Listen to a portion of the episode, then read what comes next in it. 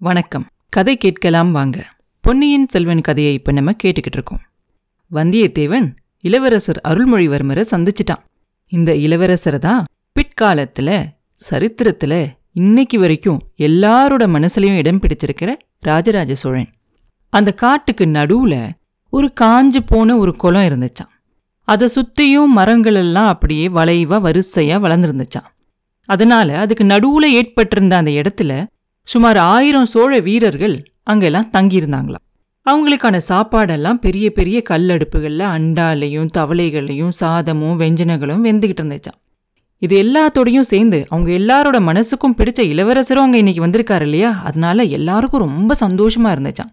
அந்த சாப்பாடெல்லாம் வேகிற அந்த வாசனையை பார்த்து அங்கே இருக்க வீரர்களுக்கெல்லாம் ரொம்ப பசிச்சு நாக்கில் எச்சி உரிச்சான் ஆனாலும் சாப்பாடு தயாராகிற வரைக்கும் என்ன பண்ணுறது அதனால ஒரே ஆட்டம் பாட்டோன்னு எல்லாம் ஏற்பாடு பண்ணியிருந்தாங்களாம். அங்கே இருக்கிற வீரர்களுக்கெல்லாம் ஒரு தளபதி இருப்பான் இல்லையா?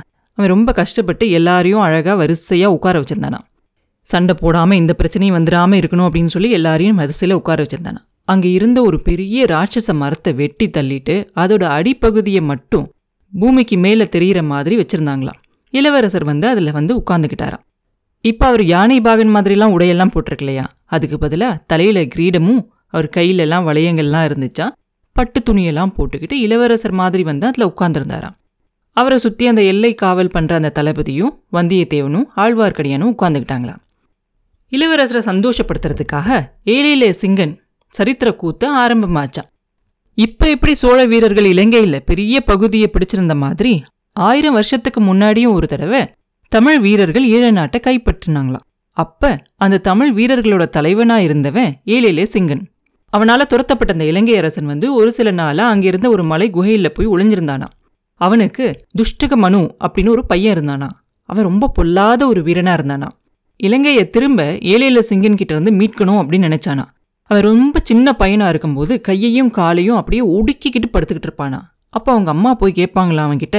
ஏன்பா ஏன் இப்படி கையையும் காலையும் சுருக்கி படுத்துக்கிட்டு இருக்க? கையையும் காலையும் நல்லா நீட்டி படுத்துக்க வேண்டியதானே தாராளமாக படுத்துக்க வேண்டியதானே அப்படின்னு கேட்கும்போது அவன் சொல்லுவானா ஒரு பக்கம் தமிழ் வீரர்கள் என்னை துரத்திக்கிட்டு வராங்க இன்னொரு பக்கம் கடல் என்னை நெருங்கிக்கிட்டே வருது அதனால தாம்மா நான் இப்படி சுருங்கி படுத்திருக்கேன் அப்படின்னு சொல்லுவானா.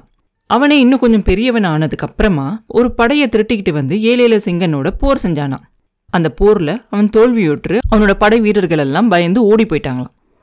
அப்போ துஷ்டகமனு ஒரு யோசனை செஞ்சானான் ஏழில சிங்கன் இருக்கிற இடத்துக்கு போய் அவனுக்கு நேருக்கு நேராக நின்று அரசே உங்களுடைய பெரிய படைக்கு முன்னால என்னோட சின்ன படை சிதறி ஓடிருச்சு. நான் ஒருத்த மட்டும்தான் மிச்சம் இருக்கேன்.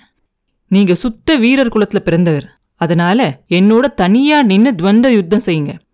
அதுல யாரு வெற்றி பெறுறோமோ அவங்களுக்கு இந்த இலங்கா ராஜ்யம். இன்னொருத்தங்களுக்கு வீர சொர்க்கம் கிடைக்கட்டும் அப்படின்னு சொன்னான்.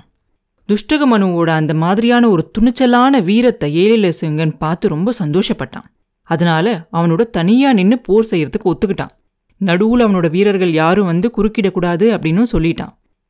துவந்த யுத்தம் ஆரம்பமாச்சு. இந்த செய்தியை கேட்ட அந்த சுந்தரி ஓடி போனாங்க இல்லையா துஷ்டகமனுவோட வீரர்கள் அவங்களும் திரும்பி வந்து சேர்ந்தாங்களாம். எல்லாரும் கண் கொட்டாம பார்த்துக்கிட்டே இருந்தாங்களாம். ரொம்ப நேரம் போர் நடந்துச்சான் துஷ்டகமனுவோ அவனோட பிறப்புரிமையை எப்படியும் அவன் வாங்கிடணும் அப்படின்னு ரொம்ப ஆத்திரத்தோட சண்டை போட்டான். ஏலேல சிங்கன் அந்த இளைஞன் மேல ஒரு அனுதாபத்தோட முழு வலிமையோட போர் செய்யல. அதனால ஏலேல சிங்கன் இறந்து போயிட்டான். துஷ்டகமனு ராஜாவானதுக்கு அப்புறம் ஏழில சிங்கன் இறந்து போன அந்த இடத்துல அவனுக்கு பள்ளிப்படை கோயில் கட்டி அவரோட வீரத்தையும் அவரோட நல்ல மனசையும் போற்றினானா இந்த அருமையான கதையை தான் சோழ வீரர்கள் இளங்கோ அருள்மொழிவர்மர் முன்னாடி நடன கூத்தா நடிச்சு காட்டிக்கிட்டு இருந்தாங்களாம். ஆடலும் பாடலும் ரொம்ப அருமையா இருந்துச்சான் அந்த ஏழையிலே சிங்கனா நடிச்சான் இல்லையா ஒருத்தன்? அவன் ரொம்ப நல்லா நடிச்சானா அவன் கீழே விழுந்து கிடந்ததை பார்த்தா நிஜமாவே அவன் செத்து போன மாதிரி இருந்துச்சான் அங்கே இருந்தவங்கெல்லாம் நாடகம் எவ்வளோ நல்லா இருக்குது அப்படின்னு சொல்லி ஆஹா ஆஹான்னு சொல்லிக்கிட்டே இருந்தாங்களாம். இந்த நாடகம் நடந்துக்கிட்டு இருக்கும்போதே ஒரு தடவை இளவரசர் ஆழ்வார்க்கடியனை பார்த்து திருமலை தம்பலை குகை கோயிலில் துஷ்டக மனுவுக்கும் ஏழேலே சிங்கனுக்கும் நடந்த போர்க்காட்சியை ஒரு அருமையான வர்ண சித்திரமா வரைஞ்சிருக்காங்களே அந்த சித்திரத்தை நீங்கள் பார்த்தீங்களா? அப்படின்னு கேட்பார் இல்லை ஐயா தம்பலை வீதியில் வரும்போதே நாங்கள் உங்களை பார்த்துட்டோம். குகை கோயிலுக்கு போக நேரம் இல்லை அப்படின்னு சொல்லுவார். ஆஹா அந்த குகை கோயில்கள்ல உள்ள சிற்பங்களை அவசியம் பார்க்கணும் நீங்க. திருமலை நம்ம செந்தமிழ் நாட்டில் எவ்வளவோ சிற்ப சித்திரங்கள் இருக்கு. ஆனாலும் அதை காட்டிலையும் இங்க இருக்கிற சிற்பங்கள் எல்லாம் ரொம்ப அற்புதமா இருக்கு அப்படின்னு சொல்லுவார் இளவரசர். இளவரசே இந்த நாட்டுல உள்ள சிற்பங்கள் சித்திரங்கள் எல்லாம் எங்கேயும் போகாது. எப்ப வேணும்னாலும் நான் பாத்துக்கலாம் ஆனா உங்களை பார்க்கறது அப்படியா? நல்ல வேலை நாங்க நீங்க வரும்போதே உங்களை பார்த்துட்டோம்.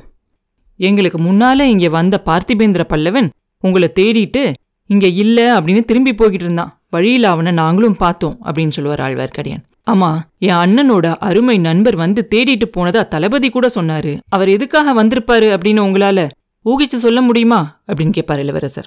நிச்சயமாவே சொல்ல முடியும். உங்களை காஞ்சிக்கு கூட்டிட்டு வர சொல்லி ஆதித்த கரிகாலர் அவரை அனுப்பி வச்சிருப்பாரு அப்படின்னு சொல்லுவான் திருமலை. அடடே உனக்கு தெரிஞ்சிருக்கே. இதோ உன் சிநேகிதன் இவ்வளோ பத்திரமா இங்கே கொண்டு வந்து கொடுத்துருக்கானே. இந்த ஓலையில் என்ன எழுதியிருக்கு அப்படிங்கிறது கூட உனக்கு தெரியும் போல இருக்கே அப்படின்னு கேட்பார் இளவரசர். உங்களோட அக்கா பழைய அறைக்கு உடனே வந்து சேரும்படி எழுதி அனுப்பிச்சிருக்காங்க. இளவரசே குந்தவை தேவி அந்தரங்கமாக இந்த ஓலையை எழுதி நம்ம வானர்குல வீரர்கிட்ட கொடுக்கும்போது பக்கத்தில் கொடி வீட்டில் மறைஞ்சிருந்து நான் பார்த்துக்கிட்டு இருந்தேன் அப்படின்னு சொல்லுவார். திருமலைக்கு பின்னாடி இருந்து வந்தியத்தேவன் அவனோட முதுகில் அழுத்தி கிள்ளிடுவான் ஆழ்வார்க்கடியின முதுகுல ஓங்கி அரைஞ்சுக்கிட்டு இது பொல்லாத காடு. ராத்திரி நேரத்தில் கூட வண்டு கடிக்குது அப்படின்னு சொல்லுவான். இளவரசர் கொஞ்சம் கோபமா சேச்சே இது என்ன வேலை? எங்கள் அக்கா கிட்ட கூடவா அவங்களோட திறமையை காட்ட ஆரம்பிச்சிட்டீங்க? அப்படின்னு கேட்பார். அதை நான் பார்த்ததுனால தான் இவனை இவ்வளோ பத்திரமா இங்கே கொண்டு வந்து சேர்த்தேன். இவனை வழியிலெல்லாம் எந்த பிரச்சனையும் மாட்டிக்காமல் இங்கே கொண்டு வந்து சேர்க்கறதுக்காக நான் பட்ட பாடு அந்த புத்தர் பகவானுக்கு தான் தெரியும். அனுராதபுரம் வழியாக வந்திருந்தா இவன் நிச்சயமா இங்கே வந்து சேர்ந்திருக்க மாட்டான். வழியில் யாரோடையாவது சண்டை பிடிச்சு செத்துருப்பான். அதனால காட்டு வழியாக கூட்டிகிட்டு வந்தேன். அங்கேயும் இவன் ஒரு மத யானையோட சண்டை பிடிக்க பார்த்தான்.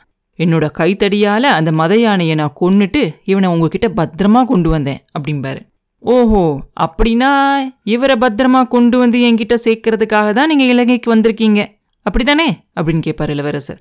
இல்லை ஐயா என் பங்குக்கு நானும் உங்களுக்கு ஒரு செய்தி கொண்டு வந்திருக்கேன் அப்படின்னு சொல்லுவான் திருமலை. அது என்ன? சீக்கிரம் சொல்லு அப்படின்னு இளவரசர் கேட்க முதன் மந்திரி அனிருத்ரர் நீங்கள் இலங்கையிலேயே இன்னும் கொஞ்ச நாள் இருக்கணும் அதான் நல்லது அப்படின்னு சொல்லி அனுப்பியிருக்காரு அப்படின்னு சொல்லுவா நம்பி. இப்படி மூணு பெரியவங்களும் மூணு விதமான செய்தி அனுப்புனா நான் எதேன்னு கேட்குறது அப்படின்னு சொல்லுவார் அருள்மொழிவர்மர். அப்போ வந்தியத்தேவன் வேகமாக வந்து இளவரசே மன்னிக்கணும். நீங்கள் கேட்க வேண்டியது உங்கள் அக்காவோட பேச்சை மட்டும்தான் அப்படிம்பா. ஏன் அப்படி சொல்றீங்க? அப்படின்னு இளவரசர் கேட்ட உடனே ஏன்னா உங்களோட அக்காவோட வார்த்தைக்கு தான் நீங்க மதிப்பு கொடுக்கணும் அப்படின்னு உங்களோட இதயம் உங்களுக்கு சொல்லுது. அப்படி நீங்க அவங்களோட வார்த்தையை கேட்கலனாலும் நான் கேட்டே தீரணும். உங்களை எப்படியும் கூட்டிகிட்டு வரணும் அப்படின்னு இளைய பிராட்டி என்கிட்ட சொல்லியிருக்காங்க அப்படின்னு சொல்லுவான் வந்தியத்தேவன். இளவரசர் வந்தியத்தேவனை ஏற இறங்க பார்த்துட்டு இந்த மாதிரி ஒரு வீர தோழன் கிடைக்கணுமே அப்படின்னு எத்தனையோ நாளா நான் தவம் செஞ்சுக்கிட்டு இருக்கேன் அப்படின்னு சொல்லுவார். அப்புறம் என்ன நடந்துச்சு அப்படிங்கிறத அடுத்த பதிவில் பார்ப்போம். மீண்டும் உங்களை அடுத்த பதிவில் சந்திக்கும் வரை உங்களிடமிருந்து விடைபெறுவது உண்ணாமலே பாபு. நன்றி.